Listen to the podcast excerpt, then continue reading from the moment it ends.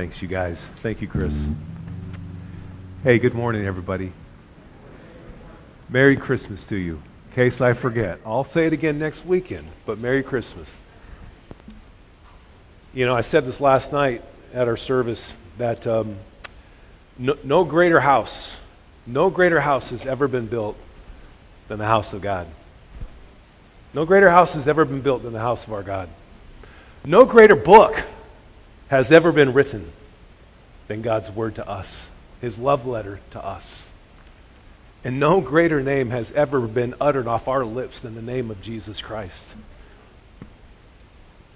It'll never happen.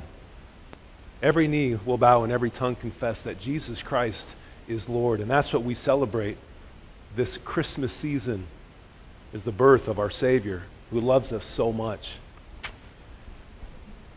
We're so grateful. I really missed you guys last weekend. I, I preached two weekends ago. Pastor Rob did a marvelous job last weekend. After I preached two weekends ago, I left on Tuesday for Texas. It was a long trip. I was there nine days, and I had a lot of work to do. Many of you are praying, and I just want to say thank you. The Lord's starting to show us some, some favor. We um, had a lot of different leads for a pastor there, just through different pastors that I met there, and just nothing was working out. We're like, all right, I guess we're going to have to post it on uh, this thing called churchstaffing.com, and just thinking that's, that's how, how's that going to work? And it's just been amazing. I've had about 75 uh, candidates apply um, for this thing in, in, Heath, Texas, this church plant in Heath, Texas. And, and so it's just, yeah, six or seven days in a row of just from morning till night going through them. And I'm all over Texas meeting people, some out of state, and it's just, it's just crazy. But um, the Lord has about five men and their wives and their children that are uh, going through the process so we can see uh, who the Lord would have to, to pastor that church. And um, the good news is I don't have to go back until like the end of January. I'm, I really, I really miss my family, um, my own family. I miss you guys, my church family when I'm gone. And this was a, a, especially a, um, a, trying trip. It was great, but it was just hard, uh, just a lot of time. Um, but I felt you guys' prayers. You can just see your prayers in action as I was uh, just kind of moving all around the place, uh, meeting with people and meeting their wives and their kids and and making phone calls. It was just, it was hectic and crazy, but it was awesome. It was just amazing. All that to say is, I'm really happy to see you guys. I'm really happy to see you. I know many of us read, have, have already read the entire book of Nehemiah. If, if, um, if you haven't done that, it's never too late to read all 13 chapters in one sitting. But I'd, I'd like to know who had a chance to read chapter 3 this week, 32 verses of chapter 3. So a number of you. Was that fun? Reading chapter 3? It's an interesting chapter. I got to tell you, in the two and a half years I've been doing this since Pastor John retired, this is probably my favorite passage that I've ever prepared. And when we're going to read it together, if you didn't read it during the week, we're going to read all 32 verses together. And when I'm done reading, when we're done reading, you're going to think I'm absolutely crazy for saying that this has been one of my favorite passages to prepare. It's, it's, um, yeah, I'll just leave it at that. Open up your Bibles to Nehemiah. And we're going to read that in a second. It is so good to be here. So good to be doing this, man. I love doing this with you guys. Let me open with this while you guys are fingering your way through to get to Nehemiah chapter 3. Henry Ford has a mansion. I don't know if you know that. Henry Ford's passed away, the automaker, Henry Ford. His mansion is called Fair Lane. And it still stands in Dearborn, Michigan as a master example of man's inventiveness. For its location, he chose the beauty of a gentle slope overlooking the meandering River Rouge. In this mansion, there's 55 rooms that spread over three floors for a total of 31,000 square feet. There's eight fireplaces, one of marble 13 feet high, and it stood ready to warm the inhabitants. There were 550 switches provi- that provided light to this mansion. That's almost as much as the square footage of my little townhome. As crazy as that sounds. The impression throughout is still that of a magnificent design, exquisite taste, and perfect workmanship. The house to build, the cost to build that house 100 years ago exactly, was built in, uh, what would that be, 1917. Back then, the cost was $1,057,000, a hundred years ago. Henry Ford's ingenuity even reached to the power supply. Determined to be independent of public utilities, he built his own power plant at a cost of $200,000, using finely machined turbines to feed electricity to the entire estate with enough extra to sell to the public utilities in case there was an emergency. I love people like that, man. However, when torrential rains lashed the Detroit area in April of 1947, the River Rouge went on a rampage, and soon it crept into the furnace under the boilers and it smothered the fire, causing steam pressure to fall. And the turbines stopped and the electricity failed for the only time in the 30 years up to that point. Paradoxically, paradoxically, that was the night that Henry Ford lay dying in his bedroom. Though surrounded by an engineering marvel, he left the world as he had entered it 87 years earlier in a cold house lighted by candles. Here's the good news you and I, see, we can leave the world unlike how we entered it. We entered it as a fallen person, fallen people, as sinners. And we can leave this world as righteous and holy and blameless because of the blood of Christ over our lives. That's what we celebrate this holiday season, this Christmas season. See, no worldly house can ever transform someone on the inside, but the Lord's house can and does. And each and every one of you are living proof of that reality. Henry Ford had a nice home. No, no nicer home than the house of God. No home that can transform lives like the house of God. Amen? Turn to Nehemiah 3 if you're not already there. I'm so excited about Nehemiah chapter 3, I can hardly take it. you ready? 32 verses of pure bliss. I, I want to read this because I'll explain later. I just want it to sink in, every verse to sink in. And you'll get what I'm saying when we're done. Then Eliashib, the high priest, he arose with his brothers, the priests, and built the sheep gate. And they consecrated it and hung its doors. They consecrated the wall to the tower of the hundred and the tower of Hananel. And next to him, the men of Jericho built. And next to them, Zaccur, the son of Imri, built. Now the sons of Hassenaah built the fish gate. They laid its beams and hung its doors with its bolts and bars. Next to them, Meremoth, the son of Uriah, the son of Hakkoz, made repairs. And next to him, Meshullam, the son of Berechiah, the son of Meshezabel, made repairs. And next to him, Zadok, the son of Baana, also made repairs. And moreover, next to him, the Tekoites made repairs, but their nobles did not support the work of their masters. And Joiada, the son of Paseah, and Meshullam, the son of Besodiah, repaired the old gate, and they laid its beams and hung its doors with its bolts and its bars.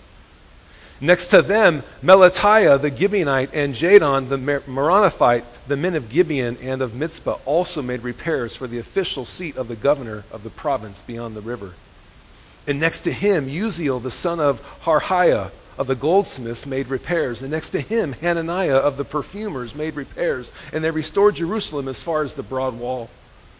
And next to them, Rephaiah, the son of Hur, the official of the half district of Jerusalem, made repairs.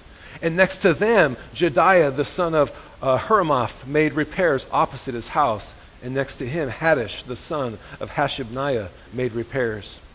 Malchijah, the son of Haram, and Hashab, the son of Pahath Moab, repaired another section in the Tower of Furnaces. And next to him, Shallum, the son of Hallohesh, the official of the half district of Jerusalem, made repairs he and his daughters. Hanan and the inhabitants of Zanoah repaired the valley gate, and they built it and hung its doors with its bolts and its bars, and a thousand cubits of the wall to the refuse gate. Malchijah, the son of Rechab, the official of the district of Beth Haccherem, repaired the refuse gate. He built it and hung its doors with its bolts and its bars. Shallum, the son of Colhohez, the official of the district of Mizpah, repaired the fountain gate. He built it, covered it, and hung its doors with its bolts and its bars, and the wall of the pool of Shelah, and the king's garden as far as the steps that descend from the city of David. And after him, Nehemiah the son of Azbuk, official of the, official of the half district of Beth Zur, made repairs as far as a point opposite the tombs of David. and as far as the artificial pool in the house of the mighty men.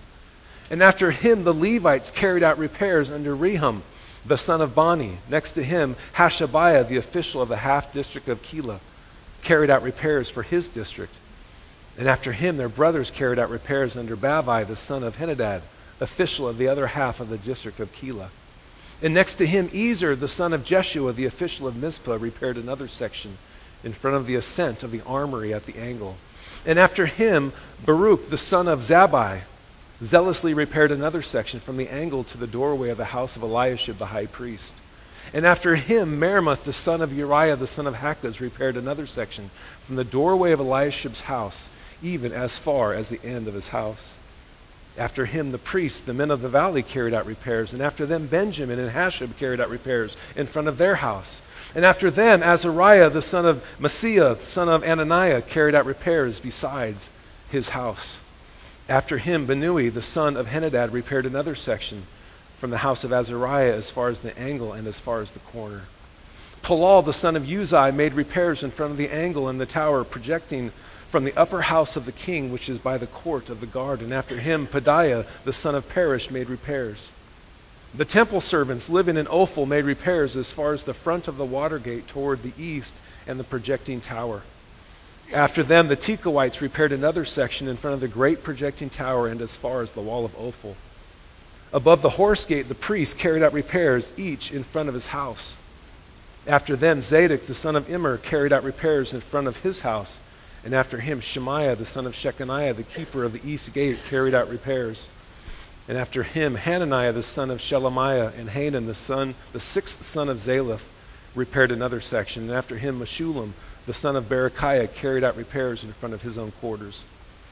After him, Malchijah, one of the goldsmiths, carried out repairs as far as the house of the temple servants and of the merchants in front of the inspection gate and as far as the upper room of the corner. Between the upper room of the corner and the sheep gate, the goldsmiths and the merchants carried out repairs. I ask you this simple question. When we just read that, was it, was it boring or was it telling? Was that boring or was it telling?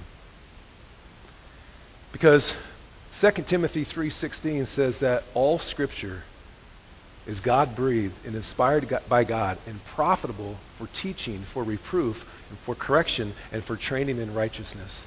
And so if we read stuff like that and it's boring, go back and read it again until it becomes telling. Read, it, read everything again until it becomes telling. Scripture is not boring. It must always be telling. It always is telling us something. It's profitable for teaching, for reproof, for correction, for training in righteousness. There's so much in there, and I can't wait to unpack that with you. Let's pray. Almighty God, we bow our hearts before you. We bow our lives before you because we recognize that you are the King of kings and Lord of lords. And you have breathed Scripture to us and it's telling to us. And so, Father, we pray that we would open up our hearts and our minds to be told by you, Lord, what you would have us to hear, that you would have your way with us this morning, this afternoon, this week, the rest of this month, and certainly, Lord, next year, that we will live differently because your truth has just poured into our lives. And so we open up to you, Father, and pray that you have your way with us this morning. It's in the mighty name of Christ we prayed, and everybody said, Amen. Here's our takeaways for today. Three takeaways. Church, sin brings destruction. Sin brings destruction. All 32 of those verses, things were being rebuilt or repaired or restored because things were broken because of sin. Sin destroys things. I've never met anybody who hasn't had sin that didn't destroy something. Sin destroys things. All sin destroys all the time. It's just true. And for some reason, God uses us to bring reconstruction in people's lives. He uses the church, us, broken people who God is restoring us so that we can restore one another. He uses the church to bring reconstruction in lives that have been destroyed by sin. He uses us. I, I don't understand how that works or why that works. It's just, that's just the deal. That's just how it goes. And so we're important to one another. The church has such a huge role in bringing reconstruction because of sin that brings destruction. It's just the way it is. But in the midst of that, Satan brings obstruction. He doesn't want us to get well. He doesn't want us to be delivered from sin. He hates us. He hates the Lord. He rebels and he wants us to do the same. And so, Satan, in the midst of us trying to bring reconstruction to each other's lives, and as the Lord brings reconstruction to our lives through one another, Satan is there to try to obstruct any progress that you and I would make. Hmm. Let's look at our first takeaway sin brings destruction. Go back to Nehemiah chapter 1. We're going to read verses 1 through 7. Nehemiah 1, verses 1 through 7. The words of Nehemiah. Now it happened in the month of Chislev, in the 20th year of the king Artaxerxes, while I was in Susa, the capital of Persia, that Hanani, one of my brothers, and some men from Judah, they came and I asked them concerning the Jews, my people who had escaped and had survived the captivity, and about Jerusalem, our hometown that we were exiled from. And they said to me, The remnant there in the province who survived the captivity, they're in great distress and reproach. And the wall of our city, the Lord's city, is broken down and its gates are burned with fire. It was decimated because of sin. Verse 4 When I heard these words, Nehemiah writes, I sat down and I wept and mourned for days. And I was fasting and praying before the God of heaven, and I said, I beseech you, O Lord, the great and awesome God who preserves the covenant and loving kindness for those who love him and keep his commandments. Let your ear now be attentive and your eyes open to hear the prayer of your servant which I am praying now, day and night, on behalf of my people, your servants, confessing the sins of the sons of Israel, which we have sinned against you. I and my father's house, we have sinned. And here's how bad it was. He says three different ways. We have acted very corruptly against you. We have not kept your commandments, nor the statutes, nor the ordinances. It's like baseball, right? It's like, oh, I went 0 for 5. Well, how'd you do on the commandments? Oh, yeah, I was 0 for 5. What about the statutes? Yeah, I was 0 for 5 on that too. Did you keep any of the ordinances? No, I was 0 for 5 on that too. Sin brought destruction. What we just read in Nehemiah 3, all 32 verses, is a picture of mass destruction that took place because of sin. And it's just so good. And that's, you know, I don't know if when we were reading through every verse where it's like, oh, I'm kind of wanting this to be over. But it's such a great reminder to live in those 32 verses and to recognize that it was sin that caused that mass destruction. Get this. In the 32 verses that make up chapter 3 of Nehemiah, there's basically the same word that appears numerous times. Did you guys pick up on that one word? Huh? Yes. Repair. It, it, it, comes under the name built. That's one word, which really means rebuilt. It's built, rebuilt, repair, and restore. Rebuilt, repair, and restore. In fact, those words appear 46 times in our text in, ver, in chapter 3. Those words, rebuilt, repair, or restore, show up 46 times. And it shows up at least once in every verse in Nehemiah chapter 3. Check this out. So I did us a little favor. In all the verses, in verse, I got, I got my own little copy here, so I'll read off of my copy. In verse 1, Built means rebuilt. In verse 2, you see it twice rebuilt and rebuilt. In verse 3, you see that word built or rebuilt. In verse 4, you see three times the word repairs, repairs, repairs. In verse 5, you see repairs. In verse 6, you see repaired. In verse 7, you see repairs. In verse 8, you see it three times repairs, repairs, and restored. In verse 9, repairs. In verse 10, repairs twice. In verse 11, it says repaired. In verse 12, it says repairs. In verse 13, it says repaired and rebuilt. In verse 14, it says repaired and rebuilt. In verse 15, it says repaired and rebuilt. In verse 16, repairs. In verse 17, repairs shows up twice. In verse 18, repairs. In verse 19, repaired. In verse 20, repaired. In verse 21, repaired. In verse 22, repairs. Verse 23, you see it twice. In verse 24, repaired. In verse 25, twice again. In verse 26, you see it. In verse 27, repaired. 28, repairs. 29, you see it twice. In verse 30, you see it twice. In verse 31, repairs. In verse 32, repairs when I saw that, it just, I, it, it just broke my heart. It broke my heart. So much destruction because of sin, and so much repairing taking place and restoring taking place because of sin in a nation just broke my heart. Turn a little to your right of Nehemiah, you'll find the book of Psalms. You'll, you'll find the book of Psalms a little to the right. Look at Psalm 40.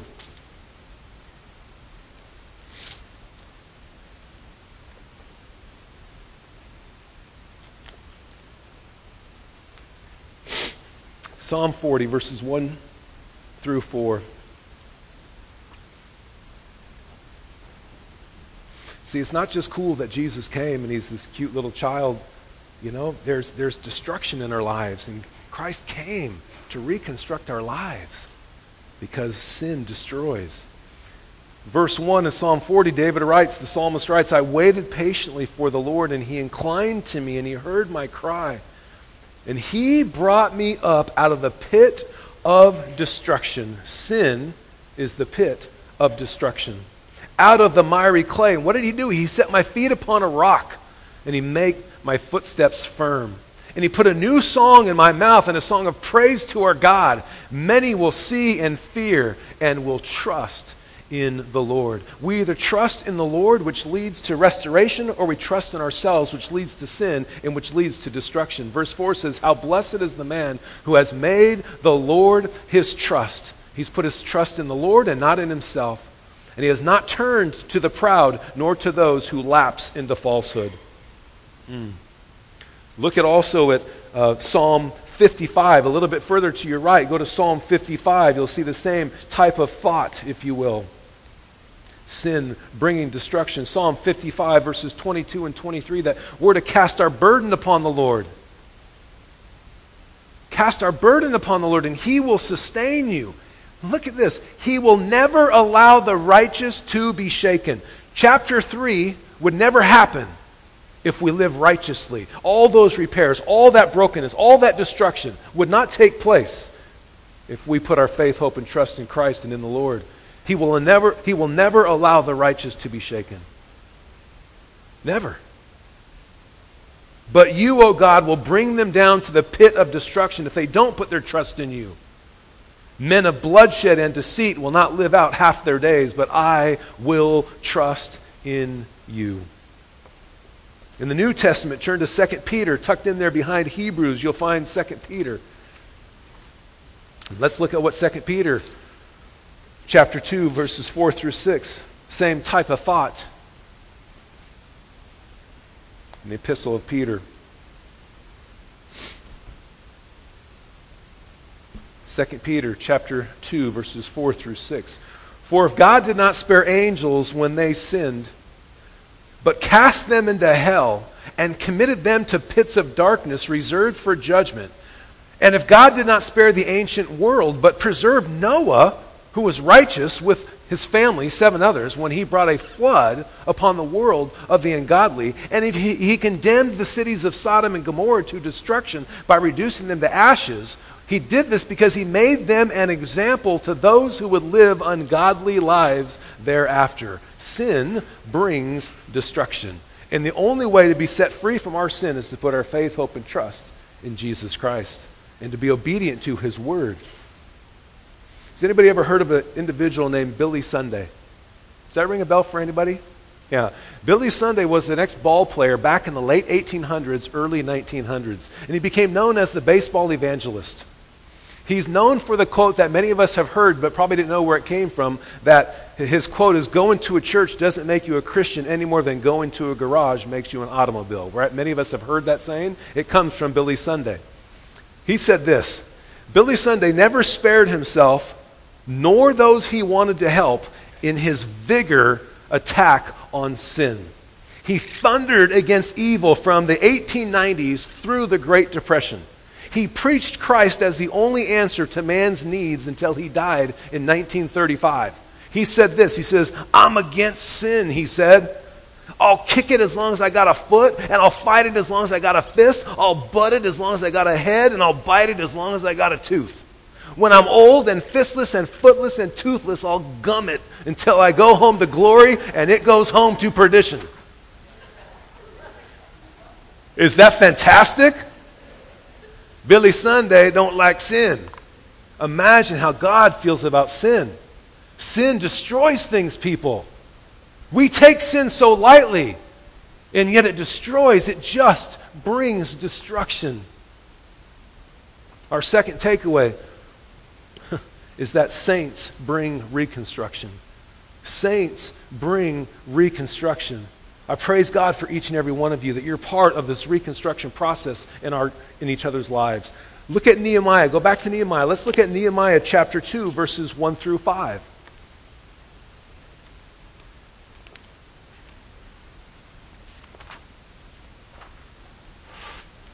Nehemiah 2, 1 through 5.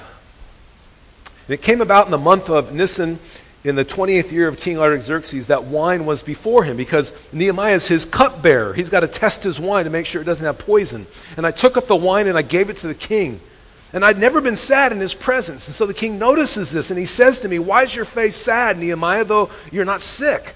This is nothing but sadness of heart. And I was afraid because he wants to take off to go rebuild his city and he doesn't, and he doesn't think the king's going to grant him favor because his role is very important to the king. And I said to the king, Let the king live forever. Like, don't kill me, dude. Why should my face not be sad when the city, the place of my father's tombs, lies desolate and its gates have been consumed by fire?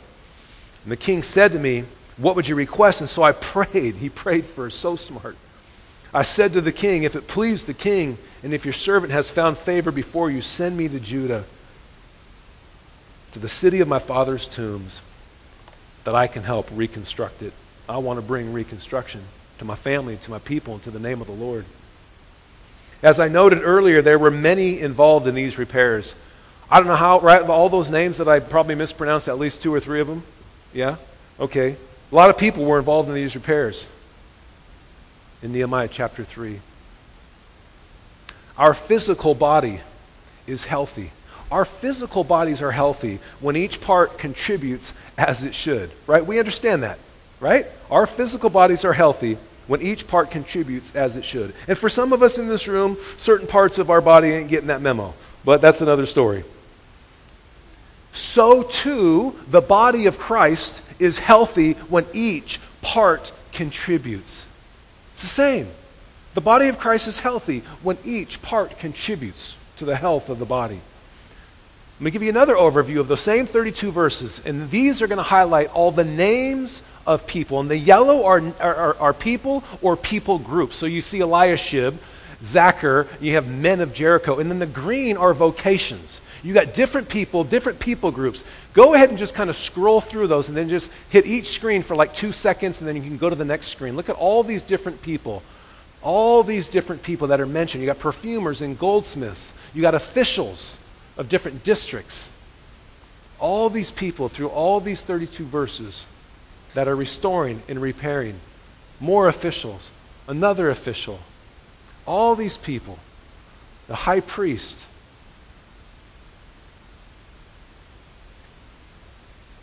temple servants, keeper of the east gate, priests, goldsmiths, goldsmiths and merchants.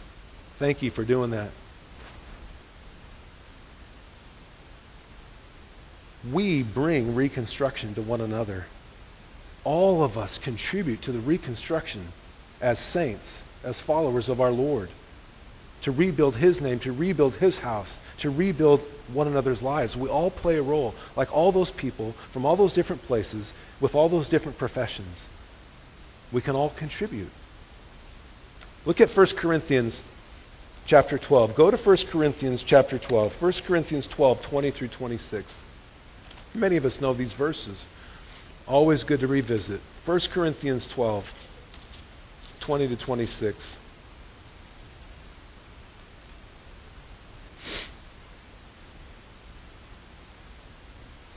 Matthew, Mark, Luke, John, Acts, Romans, and then 1 Corinthians. Chapter 12, starting at verse 20. Just what we saw in Nehemiah 3. We saw that there are many members, but there's one Jerusalem, there's one house of God. There are many members, but one body. And the eye can't say to the hand, I have no need of you, or again to the head, the head to the feet, I have no need of you. On the contrary, it is much truer that the members of the body which seem to be weaker are necessary. And those members of the body which we deem less honorable, on these we bestow more abundant honor. And our less presentable members become much more presentable. Whereas our more presentable members have no need of it. But God has so composed the body, giving more abundant honor to that member which lacked, so that there may be no division in the body, but that the members may have the same care for one another. And we see that in Nehemiah chapter 3. Verse 26 of 1 Corinthians And if one member suffers, all the members suffer with it. And that's what we see in Nehemiah 3. If one member is honored, all the members rejoice with it. You know, verse 26 just kind of reminds me of some of the things I saw come through the prayer list this week and the prayer chain of all the saints that pray for people in this church and people connected to this church. There's just some crazy things happening. Somebody lost a life this week in a freak surf accident. I think they were in their 20s. Somebody was paralyzed in their 30s, maybe, right? Paralyzed from the waist down. I mean, it's just. So when one suffers, we suffer. And I see those things and I just, I just cry. And I cry out to God. Turn to Romans a little to your left. You'll see the book of Romans, the same kind of thought. Romans 12, verses 4 through 8. Nehemiah 3 is just such a great picture of the Lord's house, of the Lord's work, of our responsibility within it. Romans 12, 4 through 8. For just as we have many members in one body, and all the members do not have the same function, and so we who are many are one body in Christ, and individually we're members of one another. We so celebrate our individuality, church, and we forget sometimes that we're individually members of one another. It's the way God has it to be. And so, since we have gifts that differ according to the grace given to us, we all have different gifts that the Lord has given to each of us. He ordains that, He chooses that. Verse 6 Since we have gifts that differ according to the grace given to us, each of us is to exercise them accordingly. If prophecy, according to the proportion of his faith. If service, in his serving. Or he who teaches, in his teaching. Or he who exhorts, in his exhortation. He who gives, do it li- with, uh, liberally, with liberality. He who leads, do it diligently. He who shows mercy, with cheerfulness. That's what you see taking place in Nehemiah chapter 3. People, different names and different people groups from different vocations, all contributing to rebuild and reconstruct the Lord's house, the Lord's people, and the Lord's name.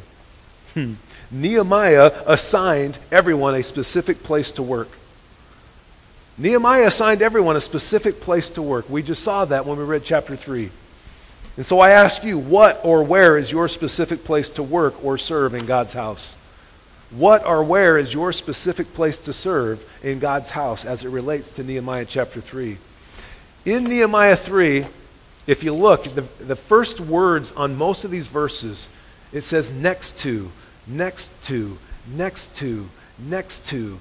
Verse 10, next to. Verse 12, next to. And then it goes to after. Verse 16, after him, after him, verse 17. After him, next to him, verse 19. After him, verse 20. After him, and so on and so on. We see a lot of next to and after him in Nehemiah chapter 3. So, where, who are you and I serving next to? Who are you and I serving next to? We're all to be serving next to somebody, all of us.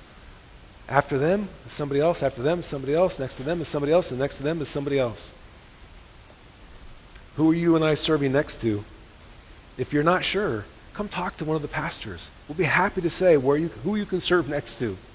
You know, there's a deep need for the uh, pastoral candy, you know, Hershey bar team to be, you know, built up much bigger. I'm just saying. Pastor Doug, he would surely love to see the Star Wars ministry with a lot of volunteers in that one. You know, Pastor Rob, he's starting a ministry called Watch My Twin Boys Ministry, but those are just a few of them from the pastors, but feel free to create your own.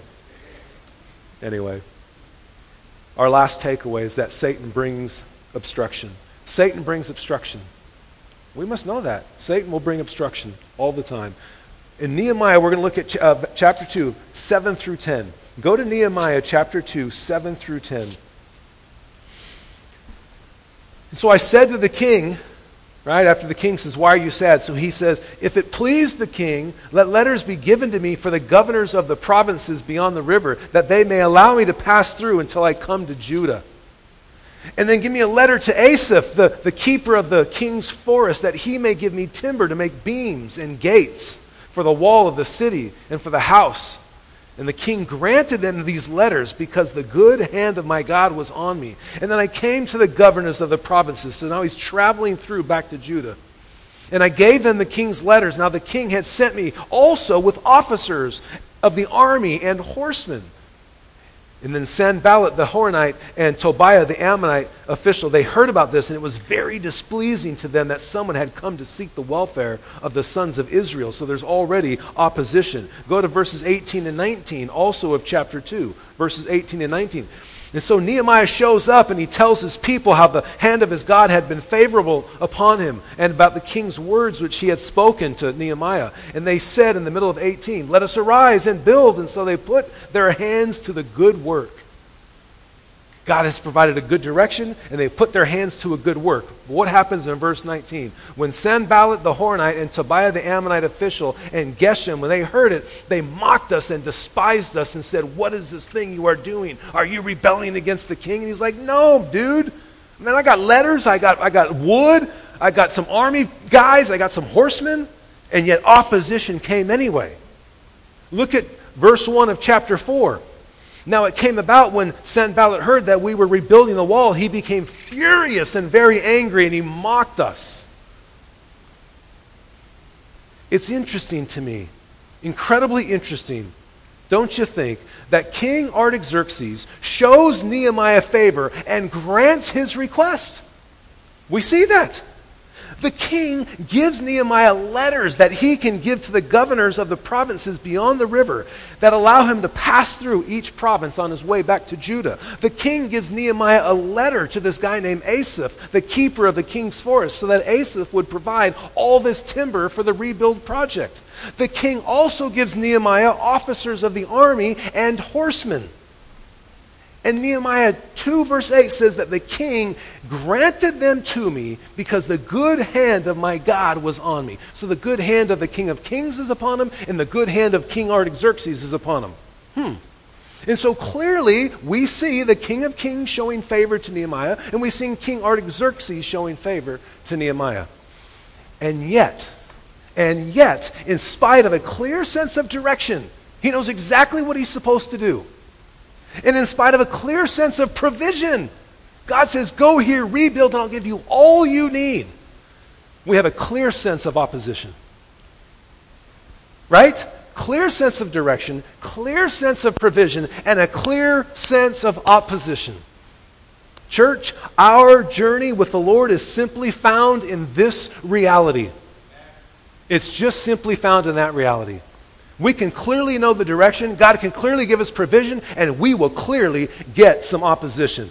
Amen. We get a clear direction from the Lord about something. His provision is abundant and apparent, and yet opposition emerges. And so, you know what we do? We clearly have direction, we clearly have provision, but opposition arises, and so we retreat. We retreat. We rethink. And oftentimes, and this came up for me, we resent. We resent. God, why would you give me a clear direction? Why would you give me clear provision? And I'm getting all this opposition. And so we, we resent the Lord for it. We rethink and we retreat and we're like, why would that happen?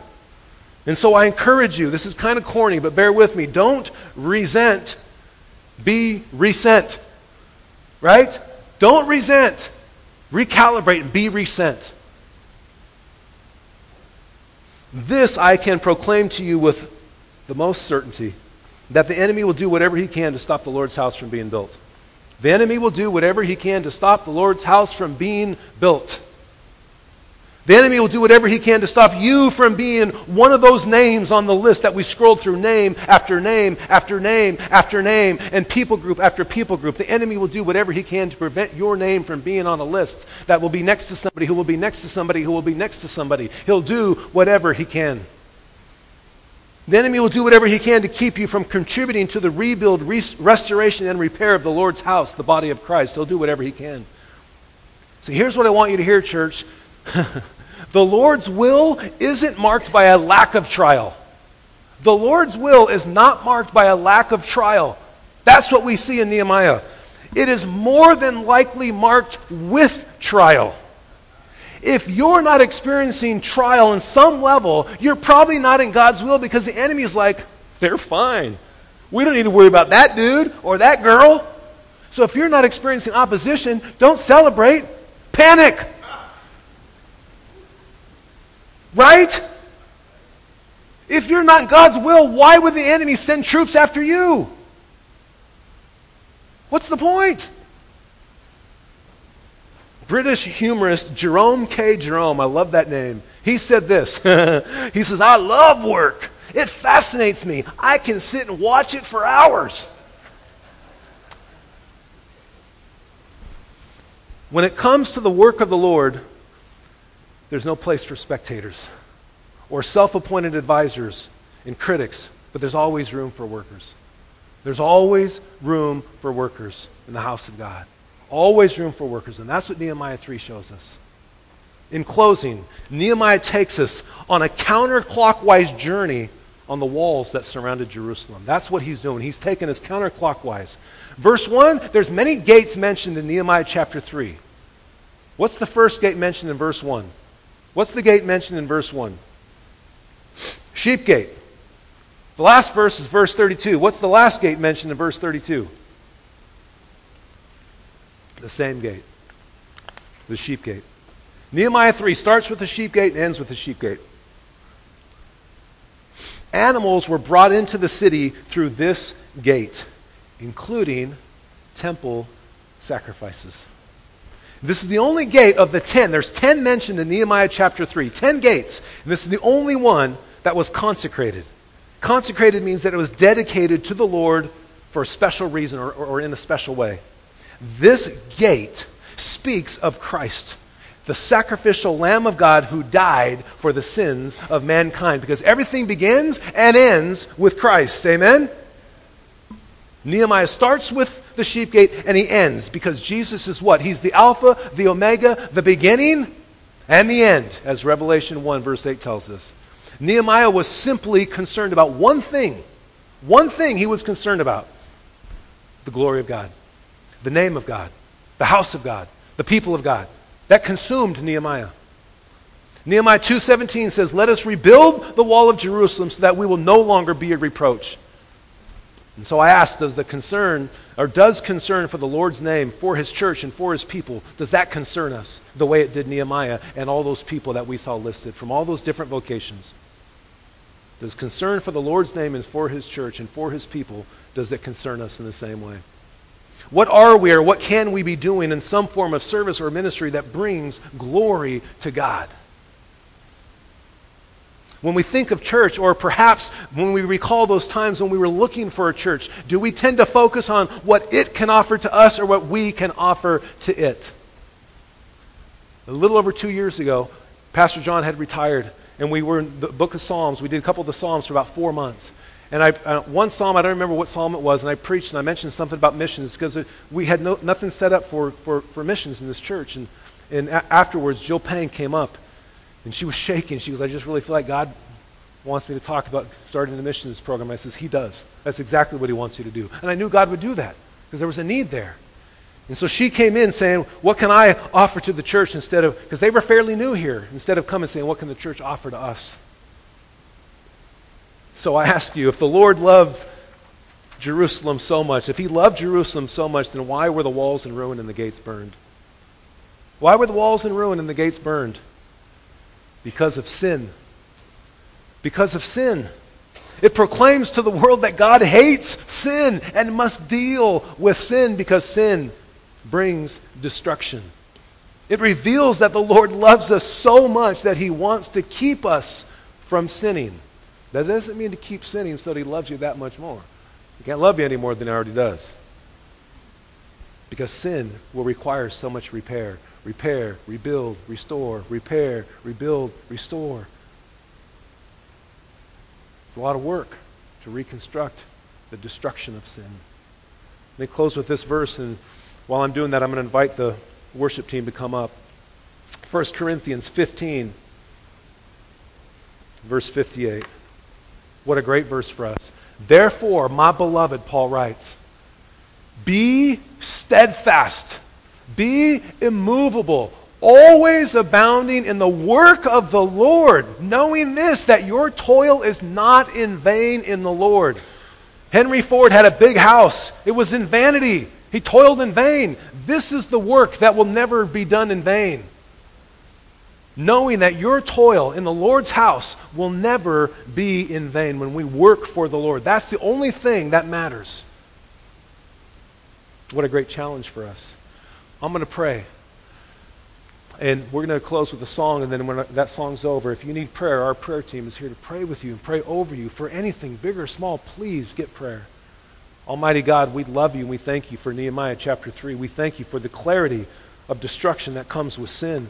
We thank you, Lord, that for some reason we don't always understand, Lord, that you choose us saints to bring reconstruction, to bring repair, to bring restoration to one another. And so, Father, I pray that you just continue to articulate to us and help us to understand the ministry that you've called us to.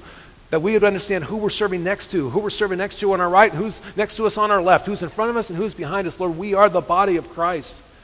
Lord, may, may concern for your name and for your church and for your house consume our lives like never before. It's in the mighty name of Christ we pray. Amen.